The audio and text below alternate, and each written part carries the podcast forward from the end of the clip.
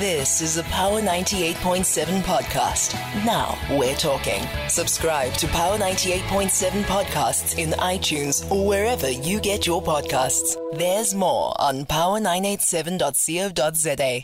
nineteen thirty-four on Power Business. We're still taking your SONA expectations on the line. I am joined by Trevor Shaku, uh, who's a SAFTU spokesperson, to help us understand what they're expecting from the president uh, tomorrow. Trevor, good evening. Always a pleasure.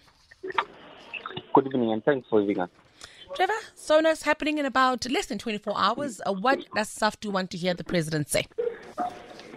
We have areas which uh, we're expecting the president to address. The first area is the uh, area of fiscal policy.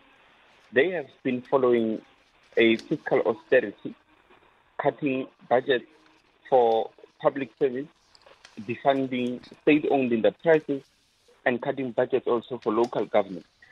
I would like to hear the president making pronouncements on committing money to state institutions and state companies, because some of those companies are ailing, and when they're ailing, the problem is if they are not having any injection of an investment, they are going to be privatized. And we are opposed to privatization. And, and the second part is of the public services, where the schools, correctional services, uh, uh, clinics, hospitals are also experiencing problems as a result of uh, underfunding. And uh, the, the Home Affairs, for instance, was presenting to the Labour School today, and we also see in their annual report that they are employing only about seven thousand workers, whereas their post-establishment, that is the staff complement that is established in the public service administration, is actually above that. So in that context, what we are seeing, or the, the, the, the, this example illustrates the fact that there is a low headcount in the public service, and this is as a result of austerity measures. The other area where we want to hear the president pronouncing is in the area of combating corruption. Now, corruption has festered throughout the public services, and sorry, the public sector, looking at local government, state-owned enterprises, public service institutions, and uh, universities and colleges, where certain individuals have formed themselves into syndicates who loot the procurement budget of such particular institutions. And by doing that, they are also sabotaging the delivery of services to our people and to the working people who desperately need them.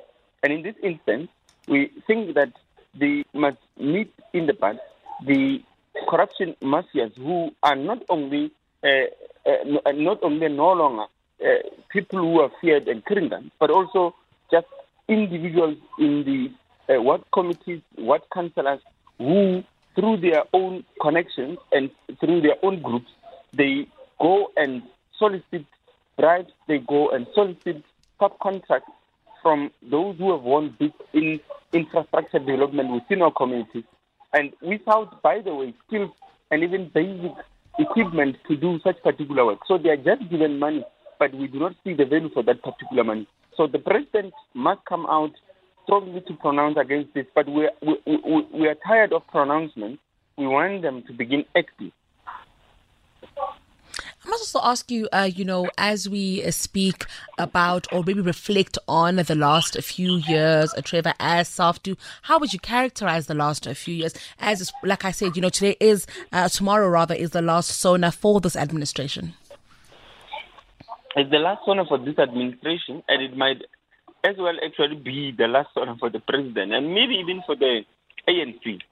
Truth be told, this will be most highly contested election since nineteen ninety-four.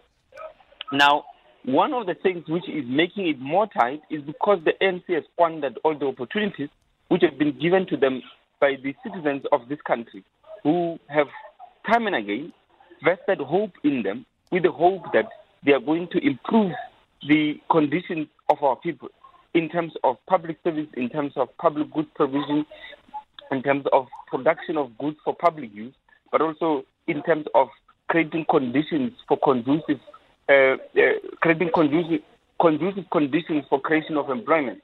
Now, in the past few years, what we have seen is skyrocketing unemployment that had reached its highs in twenty twenty-two at forty-six percent, including those who have given up looking for jobs.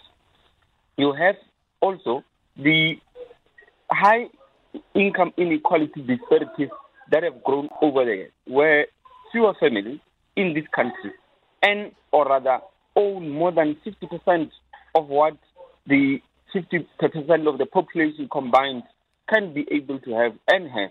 And this is, of course, attested even by the report from the uh, World Bank, which shows that the inequalities in this country show that eighty percent of the country's wealth is concentrated only in twenty percent of the population.